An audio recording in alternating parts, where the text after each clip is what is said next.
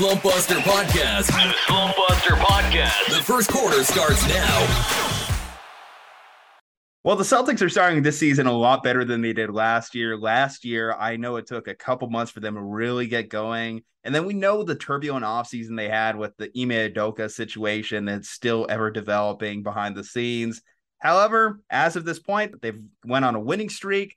Their first place in the Eastern Conference as of today. We're recording this on Monday, just getting a big win against the OKC Thunder. Obviously, they don't even have Robert Williams back, and they're able to do what they're doing to this point early in the season. Kyle, what do you make of the Celtics and how they performed, especially on the streak?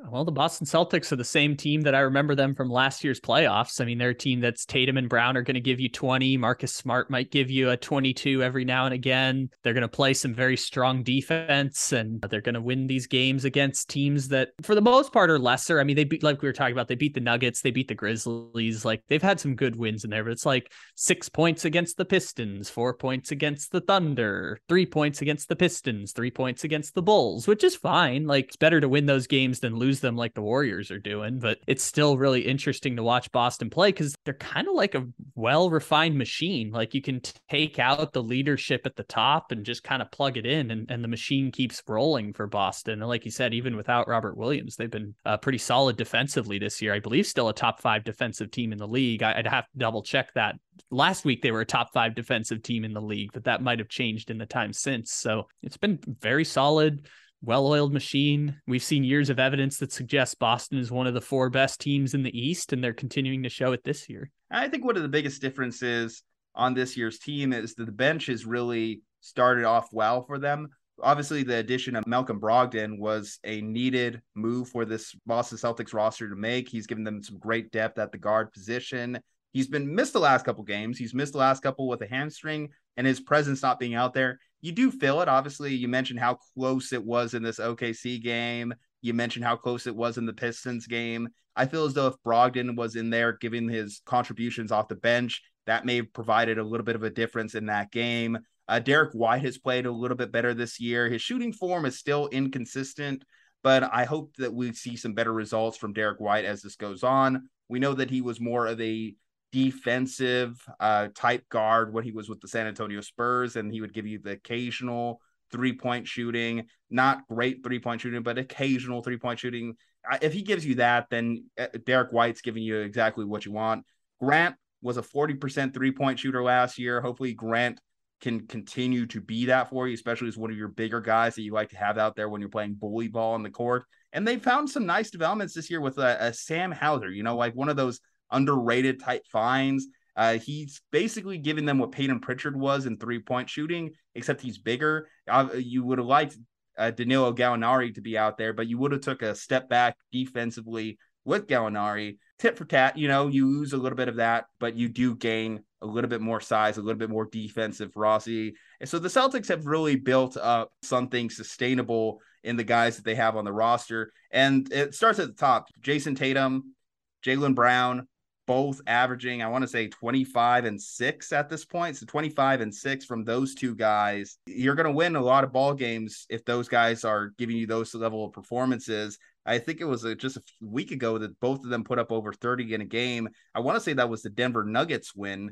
In fact, uh, you you go against an MVP caliber guy like Jokic, you have to have your stars perform. And it's impressive that Jayson Tatum and Jaylen Brown are both performing for them, cutting down on the turnovers, not making the dumb plays. That was the stuff that cost them in the finals last year. That's the only reason that they even went to seven games with Miami or went to seven games with Milwaukee without Khris Middleton. If they don't have any of that, if they clean that mess up and they stop going to isolation ball, which is so often their fallback, then they can have a run to title 18 I mean, they're they're right at the top there. And and by the way, to to clean up something you said, Jayson Tatum, 32 points, seven rebounds, and four assists to start the season, which is short sample size, but puts him in the like top seven of the MVP race at this point. And uh, Grant Williams right now is shooting 20 for 40 from three point range. That is a 50% clip under an incredibly small sample size, no doubt, but 20 for 40 so far to start the season yeah. from Grant Williams will help that uh, number one offensive rating they have in the league. Well, you go back to last year's playoffs, and he has the game seven against Milwaukee Milwaukee where he just can't miss from three point range. And then you go into the Miami Heat series and the Golden State series, and Grant is practically unplayable. So to hear that he's at a 50% clip and hear that the three point shooting has come along to that extent is something that you just hope that he doesn't lose sight of. I mean, corner three, if he could just be a PJ Tucker for us and consistently hit from that range, I'm okay with that because Grant, I like when Grant's playing well. There's times in which Grant is unplayable, and it's frustrating when that happens.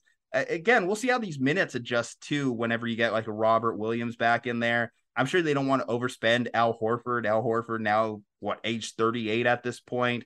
Al's Al's in his golden years, but still giving them good minutes. I mean, I want to say he put up 20 tonight or 20 a couple nights ago. Al Horford still has that first former first round pick level performance in him and showing that he's one of the truly ageless stars in the league.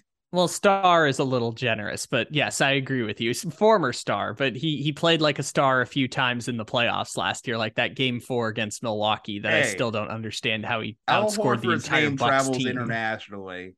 Al Horford's name. Well, you said something. you said uh you said Al's golden hour, which I thought was funny that you made an Al Golden pun to the old Miami Hurricanes fired head coach, which I thought was hilarious. But I thought they should move Al Horford to the bench last year. So seeing Grant Williams be kind of in that like stretch four who shoots a lot of corner threes. He's not necessarily a shot creator, but a shot like taker where they just like Tatum is doing ISO and then hits it to Williams and Williams shoots. Probably better to have him in that spot than Horford. So I guess in that situation, of course, Robert Williams is going to start at the five. So like yeah. you could make a case either way for Horford or I Williams. I think particularly here in the regular season, if you you want to put it on a guy with younger legs, fresher legs in Grant, than someone like Al because you want Al playing his best ball in May, in June. I will say Al did ramp up in the latter part of the season last year, but part of that was he had that year off with OKC the previous year. That I think that went a long way for Al's health.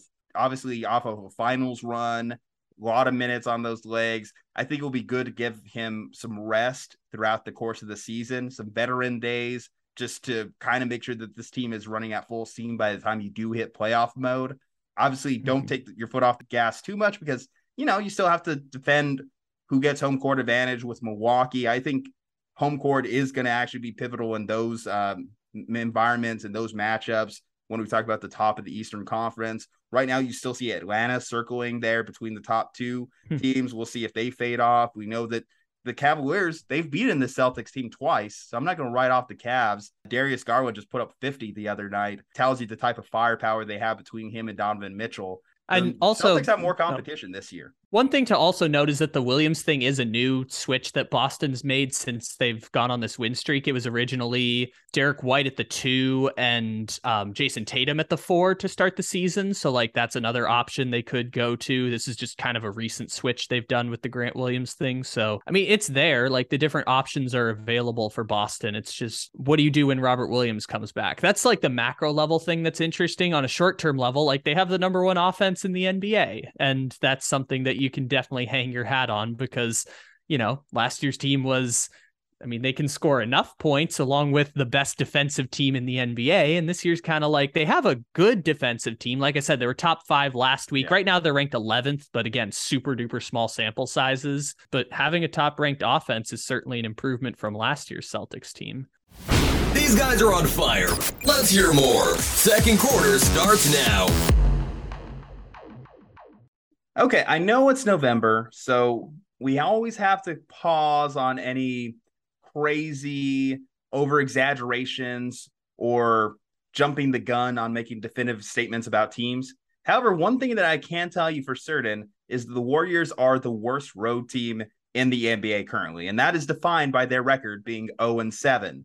And this kind of goes hand in hand with discussions going on of how these minutes are being distributed among the young guys and the veterans on this team. Obviously, we're talking about the defending NBA champion, so we have to kind of revere them and give them their due respect when we discuss them. But at the same time, we're analyzing the 2022 2023 Warriors, and so far to this point, it's not good. It's very underwhelming. What do you think is one of the biggest struggles right now with this Warriors roster in particular?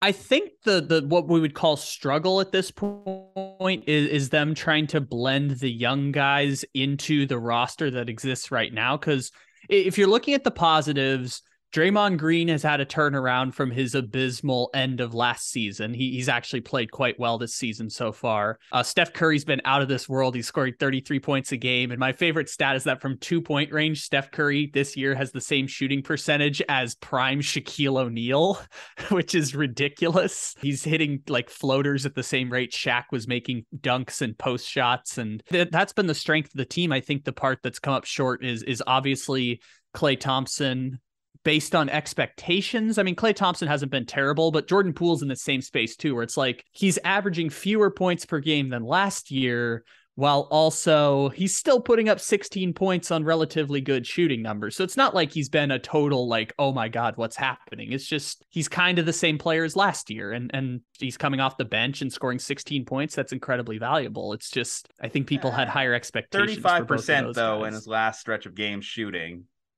maybe 16, but if you're shooting 35% from the field, you're not exactly doing it in the most efficient way. And like you said, it is a struggle balancing these young guys and these new guys. Kuminga's trying to get time, Wiseman's trying to get time, Moody, they've tried to give him minutes as well. Every time that those guys come on the court, the Warriors are at a deficit. You mentioned the plus minus stats to me uh, before we started recording here anyone who's been kind of watching them more or less could see the flow of the game that anytime that Steph and the starters are on the floor, they're generally winning. They're playing like the Warriors. But anytime those guys come off, it's a problem. The only two guys that are truly reliable right now at this point are Steph and Andrew Wiggins. As you mentioned, Klay has underperformed. And I think part of that is the contract. Speaking of contract, with Jordan Poole, he just signed that extension. So expectations come when you sign that extension because we said as the Warriors move into this next phase of basketball, Jordan Poole was kind of the guy that was supposed to pick up the torch and run with it. If we're talking about the new iteration, the Splash Brothers, Jordan Poole was supposed to be part of the kind of maintaining that culture on this Warriors team. And so far, it seems like he's fallen short on that. Young guy, still a lot of time to do it, and he will have to figure it out. However, I don't know how long the Warriors are going to give him because while you have Steph Curry, you're trying to win championships. So, what do you think the Warriors should do? Should they stick with this two timeline plan or try and make a big swing for a veteran this year? All depends on what you get in return. That is the big thing. Now, if you're going to implement the strategy of we are going to exhibit patience and development with Wiseman, Moody, Kuminga, and Jordan Poole. Jordan Poole's a little ahead of him just because he's an older player, but I think Poole is kind of included in that group of guys if we're going to exhibit patience, this is a years long process that they're building into. It takes 50, 60, 70, 80, 100, 120 games to really build that out and give them the confidence. As you're I'm probably their, about to say, they're trying to defend they, their championship here. They don't have 100 games. So, this is the interesting part. Can you do both at the same time? Now, personally, I'm looking at this. You know, there's that big red panic button there. I'm not only am I not hitting it, I'm putting the case on the big red panic button. The Warriors are going to be fine. They might not get the one seed, they might not get the two seed.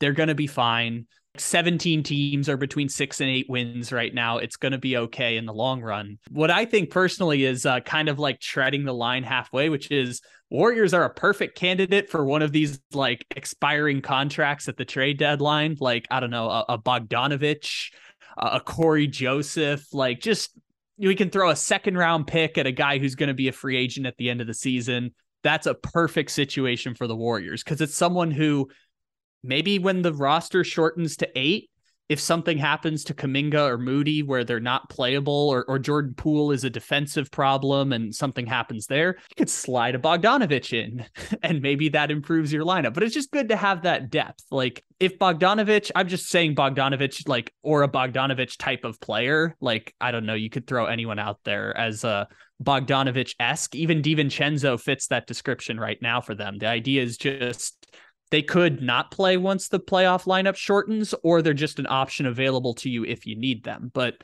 I'd say that's the the prime position for the Warriors is just throw a second what, round pick at an expiring. What contract. about winning games now, though? What do you think is the best move for them to do as far as winning games now? Because you don't want to burn out your veterans this early in the season, but you can't afford to keep losing and falling behind further and further in standings. I know you say that you're okay with them not being the one or two seed, but you don't want to be the seventh or eighth seed. You don't want to be in the play-in tournament talk because although they had the amazing championship run season last year, prior to that, we do know that the Warriors were in the NBA cellar.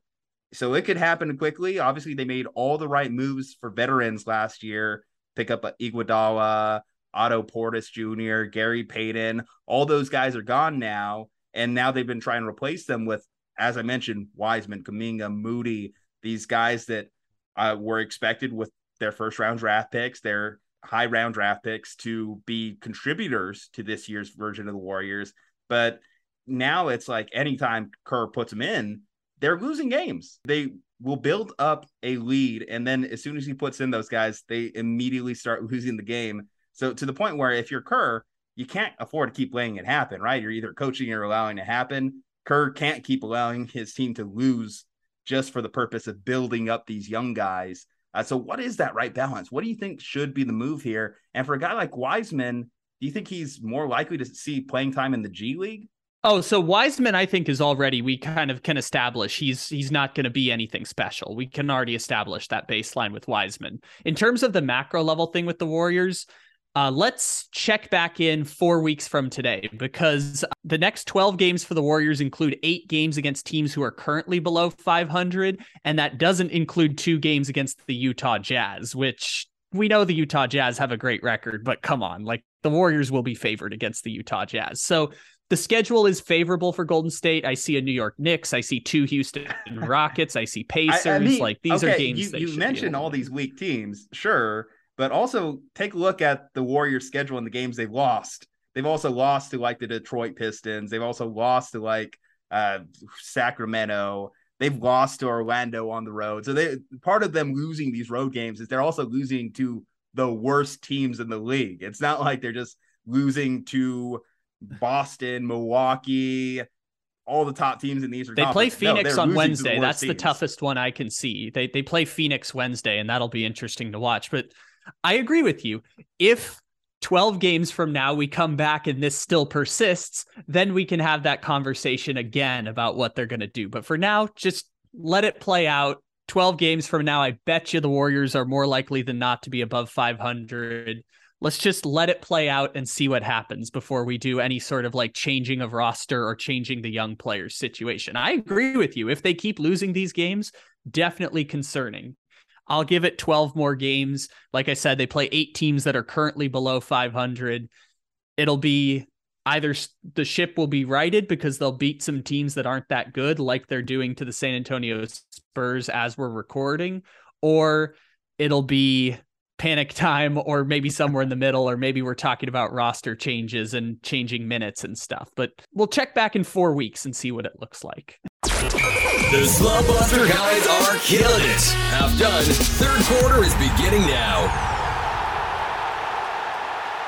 So one of my favorite host NBA analysts, Bill Simmons, put it out there. There's some buzz. Lakers may trade Anthony Davis, and this just adds to the dismal season that is taking place for the Los Angeles Lakers. Dismal two years. And we've asked this question about Anthony Davis before. What is the way that this Lakers team gets right. We thought it was with the combination of LeBron and Anthony Davis, but have we hit the point where it's like the only trade we can make to legitimately get this team recharted is to actually make the big one? It feels like Russell Westbrook would be a lateral move. Anthony Davis, better, worse? At least it's a move that moves the arrow up or down. Yeah, depends on what you're going to get for Anthony Davis is the big thing. If they're considering trading Anthony Davis, it all depends on what you're going to get for him. Don't sell him for 75 cents on the dollar. Don't sell him for 70 cents on the dollar. Just your better bet is just waiting it out and seeing if he develops into something similar to what you gave that giant contract for. Cuz even if you punt on this season and you keep LeBron and Anthony Davis, they have almost a max contract worth of space this offseason whether they use that on one big player or three or four players individually is another conversation that you might want to have next offseason with the Lakers but don't trade Anthony Davis for less than a superstar package, even a star package. Don't trade Anthony Davis for less than that because you already have such a, a, an empty asset cupboard. There's no reason to continue selling low on assets and only lower the value potentially. Okay, so define superstar trade versus star trade versus selling low. Are you saying that they need players that will help the team now or are you saying draft picks like Are we talking about similar to what they got when they traded away or got when they got Anthony Davis? We're talking about all those draft picks and a few prospects. Can they even Uh, make that trade happen? Because I, I I'm can't saying- we'll do I'm- that. I'm saying you get equivalent value to the Rudy Gobert trade. You get equivalent value to the Rudy Gobert trade if you're going to trade Anthony Davis. Now, maybe you get players and that are worth first round picks. Like, for example, uh, when, when we were talking about the Donovan Mitchell trade and we were talking about eight first round picks worth of value. Well, RJ Barrett, if he were to just get traded on the open market, might be worth two first round picks. Obi Toppin might be worth one first round pick. You just kind of got to evaluate what each of the pieces are worth. So, like, get seven to eight first round picks worth of value for Anthony Davis. Now, maybe that involves trading for an all star player that would be worth three first round picks. Like, uh, I don't know. I'm just throwing a name out. Dejounte Murray.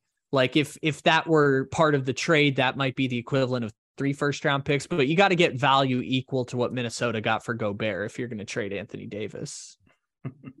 Maybe you just make another trade with the Washington Wizards, right? Get Kyle Kuzma back. That might be the answer they need. Yeah, I mean, I, I hear what you're saying. I, I guess the tough thing if you're the Lakers is if you are trading Anthony Davis, what future are you setting for LeBron? I know LeBron's there as long as he wants to be there, but at the same time, it's like if we don't have Anthony Davis, we have Russell Westbrook that we just can't get rid of, and we have LeBron James, then we know that this team's not making the playoffs. Uh, LeBron's just sitting there. I, I feel as though if Well, you're trading if- Anthony Davis, you almost have to trade everyone.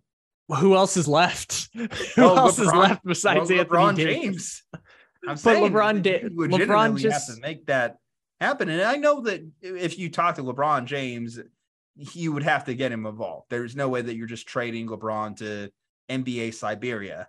You would have to talk to LeBron James about wherever he gets traded to. He But just I he just signed a one year extension. LeBron just signed the one year extension with the Lakers. He's got a full no trade clause. LeBron is there. The difference is again, Westbrook is off the books after this year, and they get if they make some moves, they can get close to a max contract this offseason. So they can bring LeBron's in not another having guy. fun. You know, I feel like LeBron James wants to have fun too. But this is making Bad. your bed and and sleeping in it at this point because when they traded for Westbrook, they had no path out of Westbrook unless another team was willing to take him, like actually saw value in Westbrook, which I don't think any of us guessed two years ago no one would have value for Westbrook, but it wasn't out of the realm of possibility. I mean, like, we guessed that this was it was a bad fit. We all at least guessed that. We, but we uh, knew it was going to be two years. They're Yeah, but anyone with even just casual basketball knowledge knew that West Russell Westbrook on a LeBron James team just sounded weird, and it ended up being weird. And uh, it just shocks me that LeBron James, someone with such a high basketball IQ,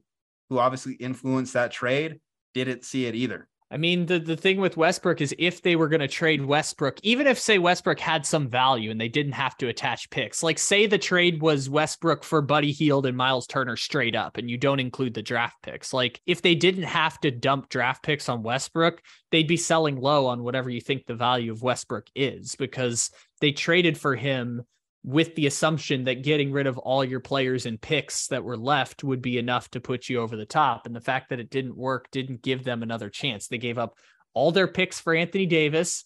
They spent all their money on on players around Anthony Davis. So then getting Westbrook was their last all-in move because they traded all the last young pieces that they had, whether it be KCP or Kuzma. Like they they went all in on that. They they tried to trade a first round pick for Dennis Schroeder. That didn't work. Like they're just out of assets at this I, point. I think that that's what makes it so much worse, right? The Russell Westbrook deal that you also got rid of uh, Kuzma in that trade, and not that Kuzma was great, and certainly there's frustrations to be had with Kyle Kuzma, but the fact is, at this point in his career, as crazy as it is to sound, Kyle Kuzma is a better player than Russell Westbrook. Hundred percent, hundred percent. Kuzma's averaging like 17 points a game this year over in Washington. He's not a bad player at all. He's just he's another dude. But the thing is, the Westbrook trade has been so bad that he's Yeah. barely even another dude. And then you talk about KCP. KCP was a needed piece on this roster. And then you take Russell Westbrook's money, and it means you can't afford Alex Caruso, all guys that this Lakers team needed desperately. You had a Caruso, you had a Kuzma, you thought you get a KCP. Maybe I don't think you're a championship team anymore. I could at least see you as top five team in the Western Conference. I mean, in a, a year that the Jazz are currently leading the Western Conference with an eight and three record. In a year that that is currently happening, if you told me that the that roster construction happened, that at least you had Kuzma, uh, Caruso back, and KCP with LeBron and AD doing their thing, then yes, they they would have been a good team in the Western Conference. Not a great team, but it was a good team in the Western Conference. This whole and not having those pieces and having Westbrook has just dragged down this team to a point that they're miserable. I mean, the the Sacramento Kings are about as good as the Los Angeles Lakers. Yeah. How about that? Let's go. Sacramento. It's not even an 12th seed in the. West, baby. Let's go. I know you sometimes think I, I exaggerate on some of these things, but that's not even a crazy exaggeration when you actually look at the state of both franchises. At least the Kings are kind of fun. you know? Lakers sort of, even- yeah. But like this is like all those things you're talking about Caruso, KCP, Danny Green, Schroeder. This is just making your bed and sleeping in it. Like this was Yeah. the all in move they made, and now you live with the consequences of it. The solution is not to trade Anthony Davis for less than what Anthony Davis is worth, just to to try and set this thing up. but you're Like, not going to get what Anthony Davis is worth. And Anthony Davis, I mean, it's, it's it's tough because the injuries. I know you can't project injuries, but I mean, with Anthony Davis, it's almost you, you don't project it, you just assure it that he's going to be injured at some point. The statistical decline is also concerning with Anthony Davis. I mean, his counting stats are all heading in a troubling direction. Uh, you look at the three point shooting, something that Anthony Davis used to pride himself in. I mean, at one point he was a 33% three point shooter. He's down to 23, and last year he was shooting 18%. But but that's okay. Anthony Davis doesn't have to be a three point shooter. He blocks shots that are 14 and a half feet. He doesn't have rim. to be, but that was one of his biggest strengths when he was a dominant player. when they won the championship. Yes, when they won the championship, it was one of his strengths, but he doesn't need to be that. The- you don't have, yeah, he doesn't need to be. It just, he needs to be if this team was to be a winner. Yeah, but they're not going to be winners. And this is the thing: their best bet is to just don't quit on Anthony Davis. Like there is no scenario where you give up on Anthony Davis at this point, because even if his value keeps going how- down, How betting do on the upside out? is a better idea. How do you play out? Like, what, what's the out here? as long as it takes. Like you've got to bet on that until you find a better alternative, which is probably signing another player in free agency or a trade offer comes along that you can't refuse, which you just got to bet on rehabbing his ability because the alternative is to just give up and, and accept mediocrity. Kyrie Irving is the I mean, only team that was better- in on the offseason. You're just going to burn Look- it down. Why not? Look, I mean, the, the Lakers, like I said, the Lakers can get a max contract this offseason. I know Draymond Green wants to go there. That doesn't fix all their problems, Uh, but it, it doesn't fix any of their problems. You're going to bring another guy who can't shoot on this team. I mean, but then you can you can spend your money on other players. Like Draymond Green's not going to get a max contract, so you can spend your money on shooters and actually build a roster that actually has a chance to make the eight seed in the West. LeBron's not the same player he once was. Anthony Davis isn't the same player he once was. This is what making your bed and sleeping in it and looks looks like. The reason it's this bad is because they're diminished players. It's not just Westbrook. Westbrook, as rough as this has been, Westbrook is not capable of tanking that team this way without the diminished play of LeBron and Anthony Davis. And, Does and that's Rob just Pelinka need to go? Is that the next move that happens? Eh, it doesn't matter. LeBron's making the calls anyway. I know, I know it doesn't matter, but you're still bringing in guys like Lonnie Walker and Juan Toscano Anderson, and these guys are playing significant minutes for you. And these are decisions that Pelinka is making. At least he's signing the contracts. I, don't- I don't know.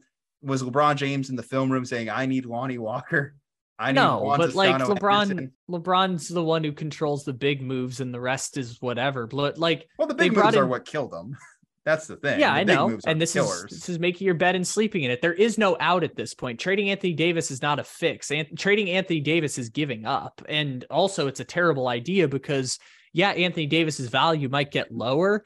That risk is better than trading him where you are now. It's better to risk him getting less value while playing the upside of him getting better because trading him now you just give up while he's low and and if you give up while he's low sure he can get lower but giving up at this point is just going to be you get less than what he's worth and then you're stuck in mediocrity with no escape the only way you're going to get more or what you consider at value for Anthony Davis is if he finally breaks out of whatever extended slump he's in and starts playing up to his ability. And I just don't know if he has the ability to play up to 2020 Yes. bubble Anthony Davis anymore. Yes, you are correct. And the Lakers are better off betting on that possibility right now than they are of dumping him and giving it up.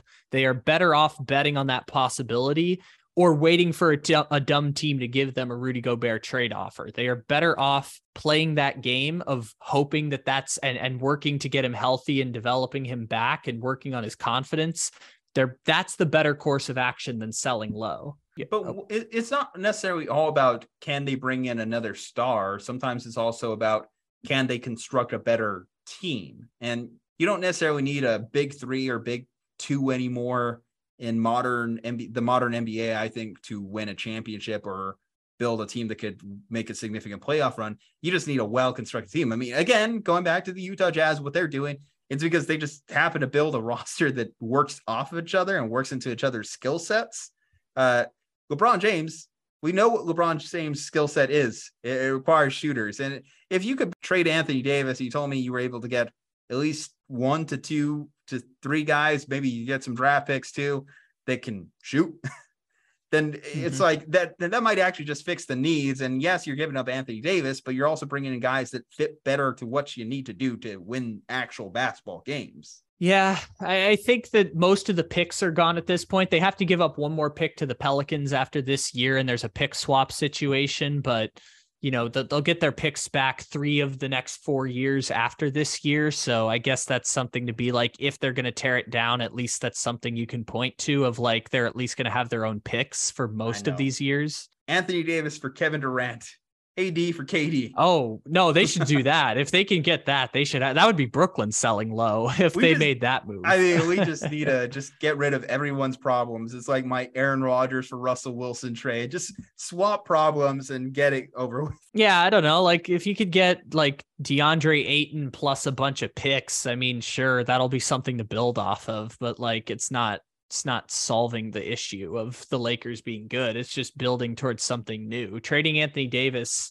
again, if you get a, if you get a great offer and you get an offer you can't refuse equal to the Gobert trade, you take it. But if you can't get that, which I don't think they'll get, maybe someone's stupid enough to give up that much for Anthony Davis, but Yeah. and then they'll bet on the upside with no out, the same spot the Lakers are in right now. But if someone's willing to give you a Godfather offer, you take it. But if not, then just hold on to him. Like set a very high price, and if that price is met, trade him. And if not, then just work on trying to build him back up because otherwise you're just giving up. And, if you sell him for 70% of what he's worth, you only have 70% to work with, and you're just falling behind in the competitive edge of the rest of the league, basically.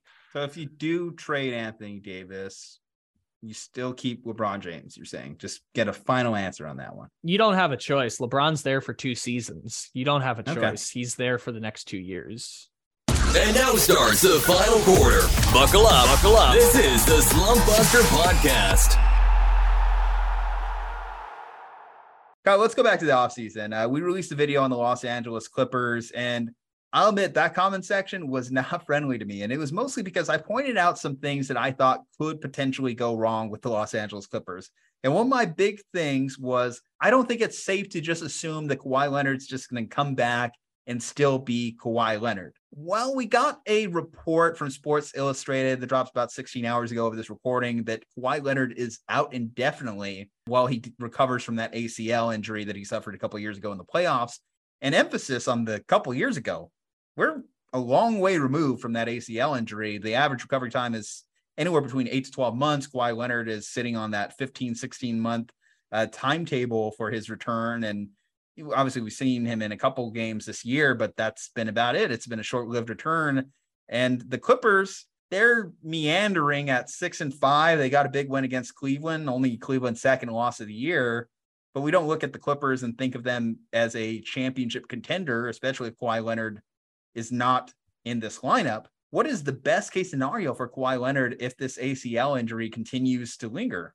That's a great question. I mean, the as as I am now an expert on as someone who's done a podcast series and a book about the San Antonio Spurs, I think Kawhi Leonard's knees are kind of the reason why the San Antonio Spurs dynasty ended. Like this has taken down one team. It's it's brought a championship to Toronto. It's derailed multiple Los Angeles Clipper runs, whether it be the the 2021 team that uh, again, they could have probably beaten Phoenix in the conference finals with a healthy Kawhi Leonard that year. Uh, he got hurt in the second round and didn't play in that series. And, then last year, the whole season was a wash because they didn't have Kawhi for the entire year. I mean, Kawhi Leonard's knees have been incredibly influential on the outcomes of the NBA season, shall we say, because Kawhi Leonard has been one of the 20 to 25 greatest players in the history of the NBA, and his 30s have been plagued by injuries that have seemed kind of mysterious yeah. in the grand scheme of things. It gets worse. Ty Lue put out this, and there's not really a timetable for Kawhi's return. They haven't even set a timetable for his return obviously yeah. we're assuming best case you know we, think that he could be back for a playoff run but we've seen that doesn't really work anymore. You you can't just sit out the entire regular season come into the playoffs and expect to just be playing your a game. It takes some time it takes some time getting used to the guys on your roster and those guys you know they're getting a lot of significant minutes. Are you just going to take their minutes away and just input Kawhi Leonard while he's dealing with this knee injury? And how many minutes can you even really give him because there's going to be a hesitancy when he does inevitably return. How many minutes do we get this guy? Is it six minutes? Is it seven minutes? At what point are we putting too much stress on this knee? And a lot of it is to just like witch doctor science. We don't we don't really know the true answer on what the injury threshold is for players. Uh, we we talked about this, we joked about this when it came to Dave Roberts and Clayton Kershaw, that perfect game that wasn't when he decided to pull him at 80 pitches are we saying at the 81st pitch that he would have torn his elbow, Tommy John, been done for the year? We don't know that. We don't know what that is. If, like I told you, the difference between 25 or 26 minutes for Kawhi Leonard, he could tear his ACL again on the first minute of the first game he plays. Oh. And that could be all don't she wrote. I'm hearing do that report, to my beloved Kawhi. Don't, I'm hearing don't reports of tendonitis. I'm hearing oh, reports but, of uh, tendonitis uh, in the knee.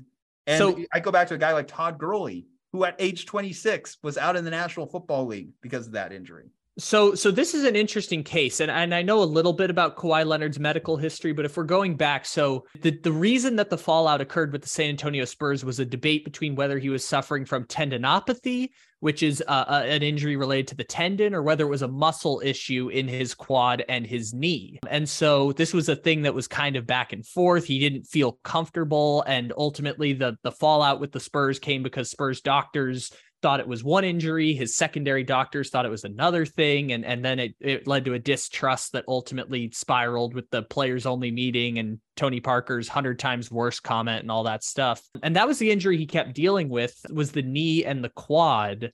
When he tore his ACL, it was in the other knee that didn't have the degenerative knee injury issue. So now we're talking about two knee injuries in two separate knees for Kawhi Leonard, one that was a degenerative injury going back years, and the other that's an ACL, which is one of those that's more sporadic and like you can re- rehab back to a place where you were theoretically. So we're talking about two different injuries here that are very complex. And to your point about them going into the playoffs or late in the season trying to get Kawhi healthy, it's a really interesting situation because part of it is expectations, but the only path to a championship for the Clippers is with a fully healthy and fully at his best Kawhi Leonard. Because even with that player, and we talked about this in our preseason video, that's not a guarantee to beat the Nuggets. That's not a guarantee to beat Memphis. Yes. We we kind of wrote off Phoenix a little bit earlier. Phoenix has the number 2 ranked defense in the league early mm-hmm. in the season this year and if they play great defense, they're going to be right in the thick at the top cuz they can score enough points. Like even fully healthy doing. Kawhi is not a guarantee to win the title or compete for the title. Yeah, and I don't know if fully healthy Kawhi even exists is he always just going to be playing at 80% the rest of his career? 70%, 60%? There's some that say if you're not 100%, then you're basically not able to play. There, there's a lot of lines of thinking when it comes to injuries and whether or not athletes should brave it through or tough it through. Bottom line is if you set the expectation for Kawhi as one of these all-time great players who came to Los Angeles to win a championship, then you need him to be at the top of his game. And if he's not, then ultimately this is a bust contract for the Clippers. As much as they would hate to admit that, as much as Steve Ballmer and that organization would have to concede the L, put their concession speech in on this Paul George, Kawhi Leonard mm-hmm. experiment. Mm-hmm. It seems like it's already kind of coming towards the tail end, and it didn't even really get a chance to really get going, and, and mostly because of the injuries we're talking about here. And at a certain point, you have to wonder will the game just pass him by? Because it passes by so many players uh, when they have to recover from injuries. Like uh, Derrick Rose obviously took him a couple years coming off his knee. Well, never really the same player after that. But uh, the game flew by Derrick Rose to the point where Derrick Rose couldn't even compete in the same way. And now we're looking at the landscape of the Western Conference. You mentioned all these good teams, the surprise Utah Jazz leading the Western Conference, the Trailblazers existing, Damian Lillard, he's still a star player. He's still playing at a high level.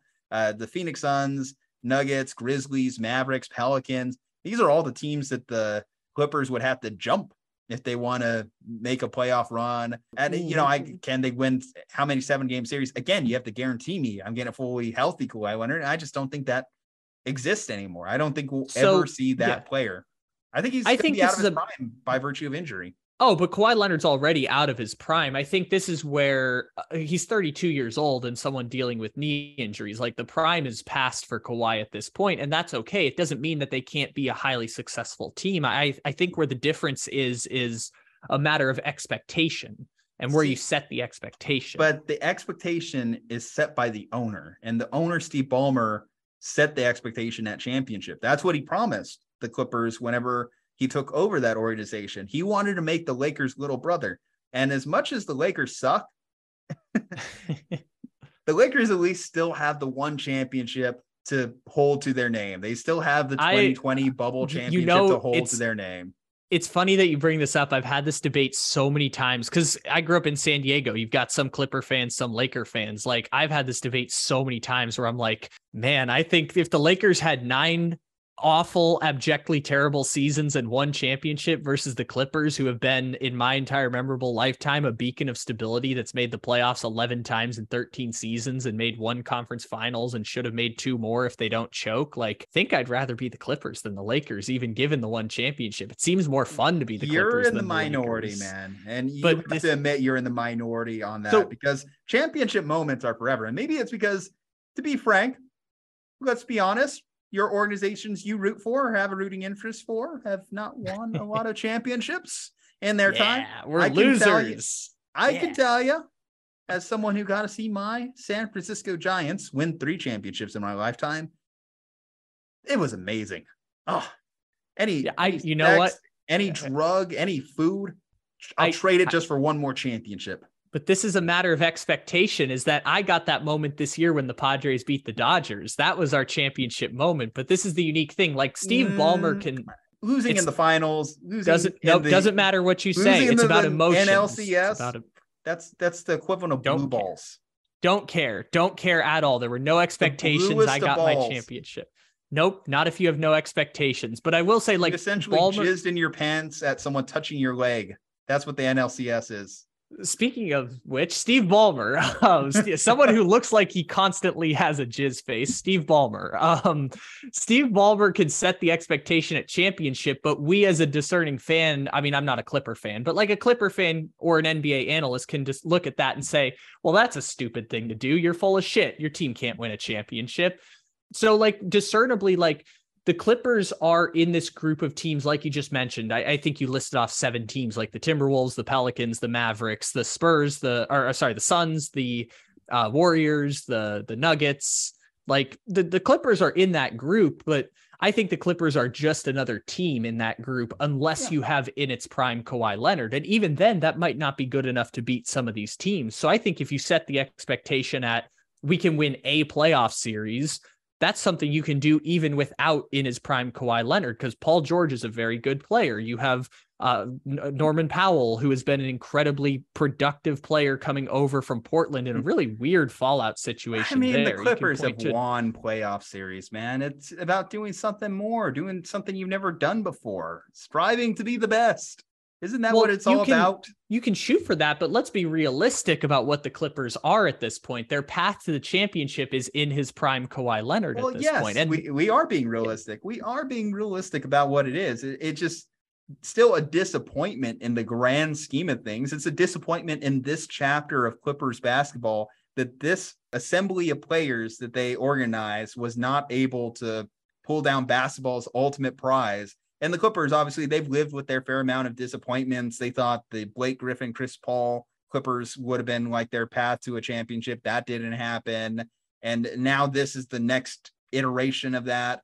So what is the next iteration after that? Because this organization, again, they've won playoff series. They had that long streak without even making it into a Western Conference Finals that they finally were able to get past. But it's about doing something above yourself. I said the same argument with you about the Celtics last year. I've seen Jayson Tatum and Jaylen Brown make it to Eastern Conference Finals. I needed to see them make it to uh, a NBA Finals just to see that they could do it. And obviously, I want them to do more, but I needed to know that they still had that in their bag. I don't know what the Clippers have as an organization. If we're going to be here a hundred years later and talking about the Clippers still never making a finals, I'd like to think a big market team like the Clippers in Los Angeles with a owner that's committed to spending all the money, Steve Cohen esque move heaven and earth to make his team the best team in basketball. I would like to think that that is the formula you need to build a championship contender.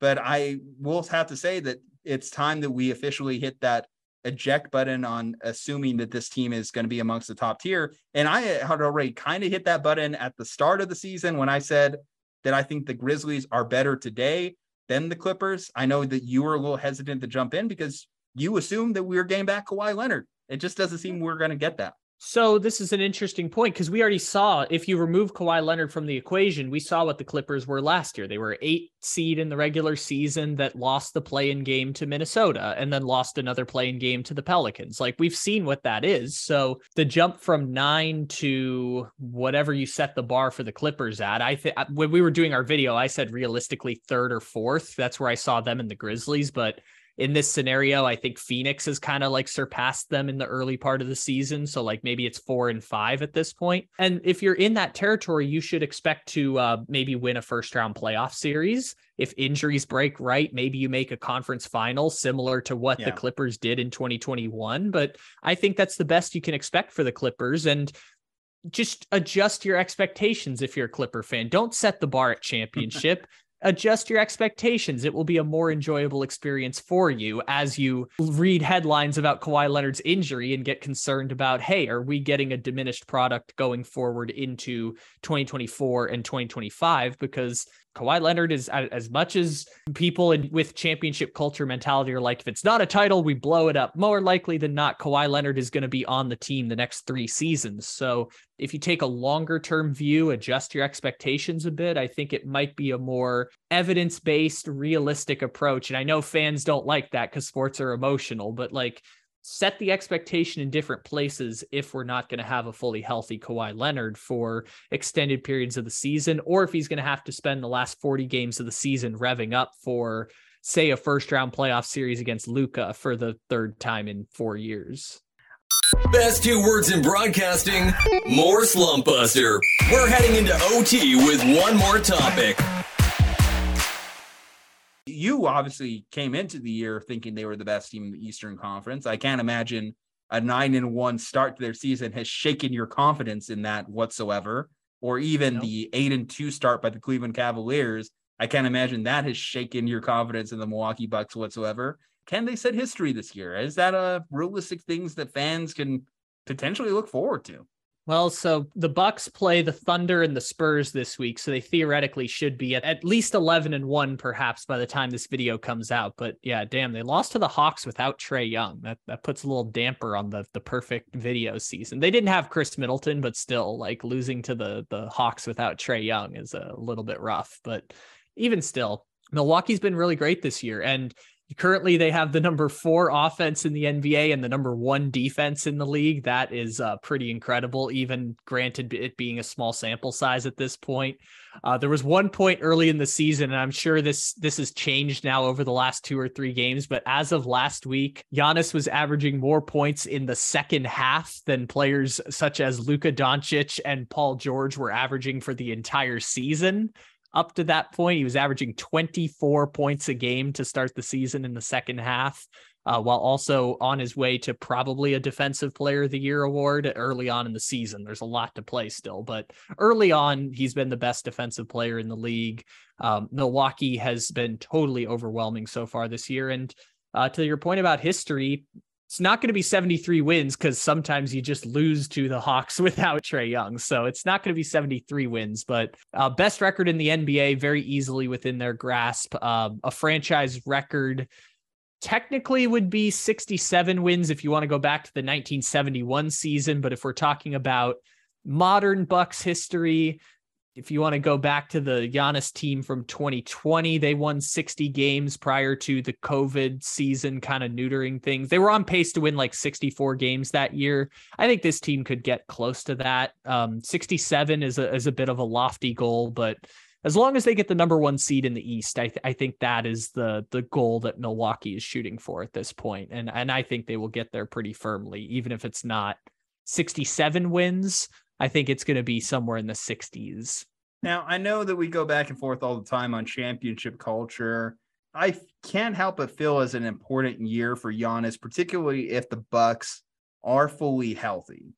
Because we think of Giannis almost as the new iteration of LeBron James or this generation's LeBron James, the best player. He is the best player. I'm not going to argue that. He's the best player in the world. I thought that he should have won MVP last year.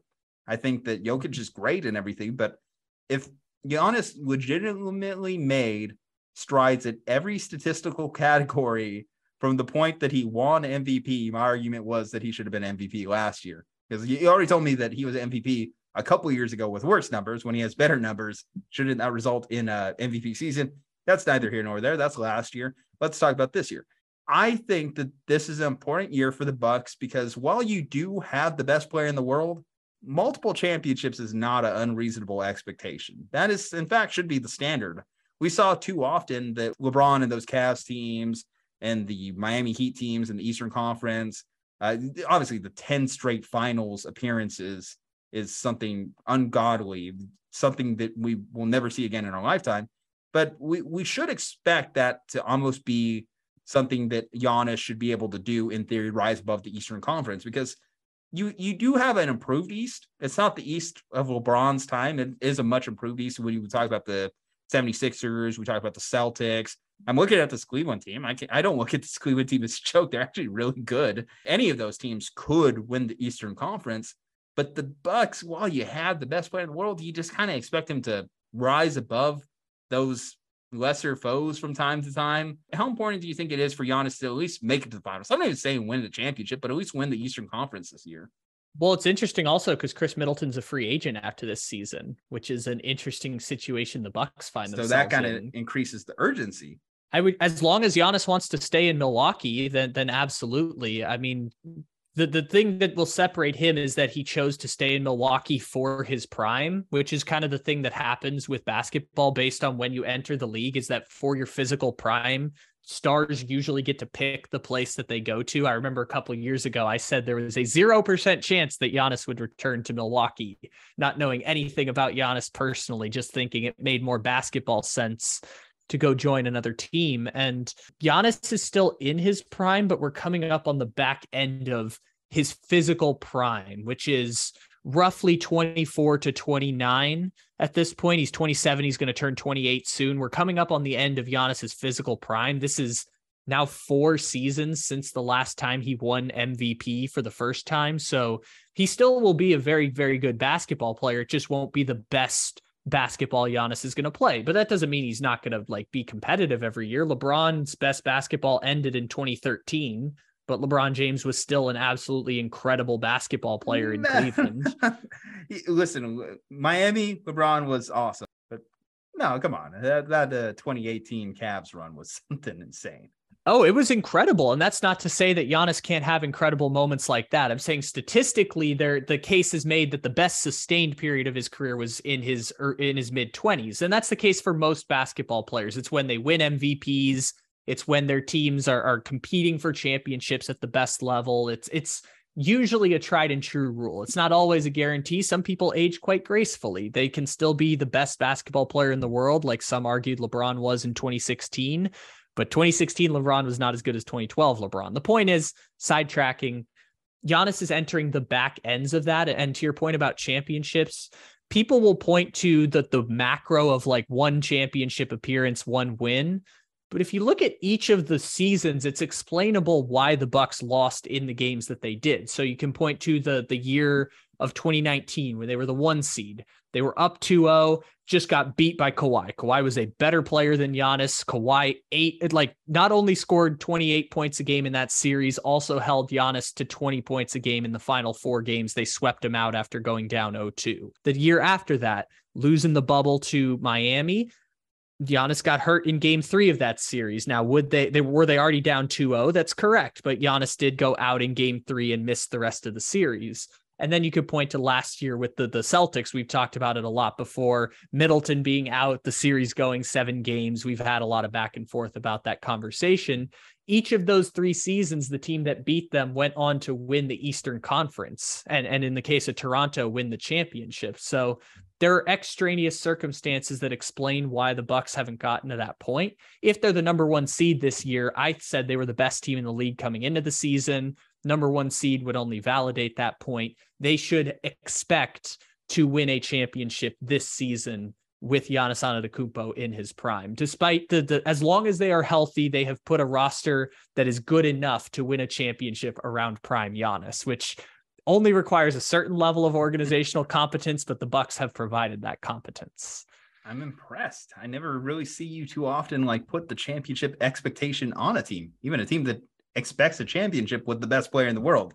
Uh, and I think it's right. I, anytime you have the best player in the world, you should set that standard. We have to set standards sometimes. And I think the Milwaukee yes. Bucks are in their right mind to do that, especially like you said, if this is their last opportunity to really have the full complement of weapons around Giannis to have this rightful construction that they had.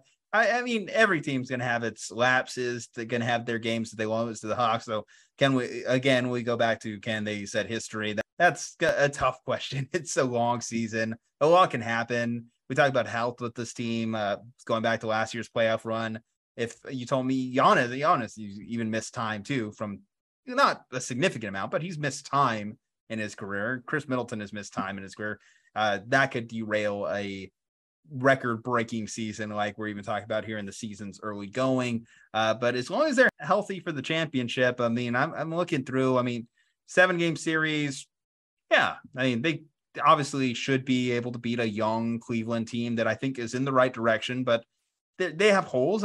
Donovan Mitchell's been playing better defense, but I still look at Donovan Mitchell as a subpar defender. I wonder how that's going to play as we get into championship basketball. The Celtics don't have their head coach. the Celtics still have that issue behind them. They're seven and three now, but I, I don't know. We'll we'll see. They had a very impressive win this past evening uh, going around the East, you know, the 76ers. I think I think Miami is the next team. Miami's probably the next team in that group. And I know they've had a really bad start to the season, but I do think Miami is probably the next team we think of in that group trying to take down the Bucks. If not the Bucks and Celtics at the top, I would think Miami and Cleveland are in that next group. Sure. I mean, you can throw the 76ers in there because we think that Embiid is still an MVP level player. And anytime you have an MVP player on your team, you have a chance. And We'll see what they can get, if anything, out of James Harden. I know he's going to miss a month. I don't know how he's going to come back. I don't know if James Harden's ever really going to be James Harden again. And hell, this Hawks team is actually starting off really hot. You mentioned the Hawks team that just beat up. I mean, the Hawks added to their roster, so there was at least improvements by this Hawks team. Mm-hmm. And um, will they match up? Are they a team that at least you know styles make fights? Can they match up well against this Milwaukee Bucks? We'll see. Maybe we just need to get more data, see how good this Hawks team really is, see how good the Celtics are, see how good without uh, Ime Udoka, see how good the Cavaliers are. Uh, really, because I think they have the pieces. We talked about the Cavaliers. I think they have the pieces. Uh, if Donovan Mitchell's for real and this defense is here to stay, then yeah, the Cavaliers can absolutely beat the Bucks in a best of seven series, but the Bucks should obviously be favored in that best of seven series. That's the thing. I'm saying they can, not saying they will. Vegas betting line at open would be in the Bucks' favor, but you could put money on the Cavaliers and it not be a crazy bet. I like I like that you're going in on Cleveland. Like in an Eastern Conference where after the Bucks and Celtics, it feels like there's a little bit of a drop off. I like that you're banking on Cleveland. Listen, Cleveland season. has beaten the Celtics twice, and in impressive fashion the first time around. Uh, they had two players put up over 40 points. And then the second time around, I know it was an overtime thriller, but it shows you the Cavaliers are for real. Uh, they, defensively, offensively, uh, Donovan Mitchell was the right piece. Uh, credit to that organization for having the cojones to make that trade.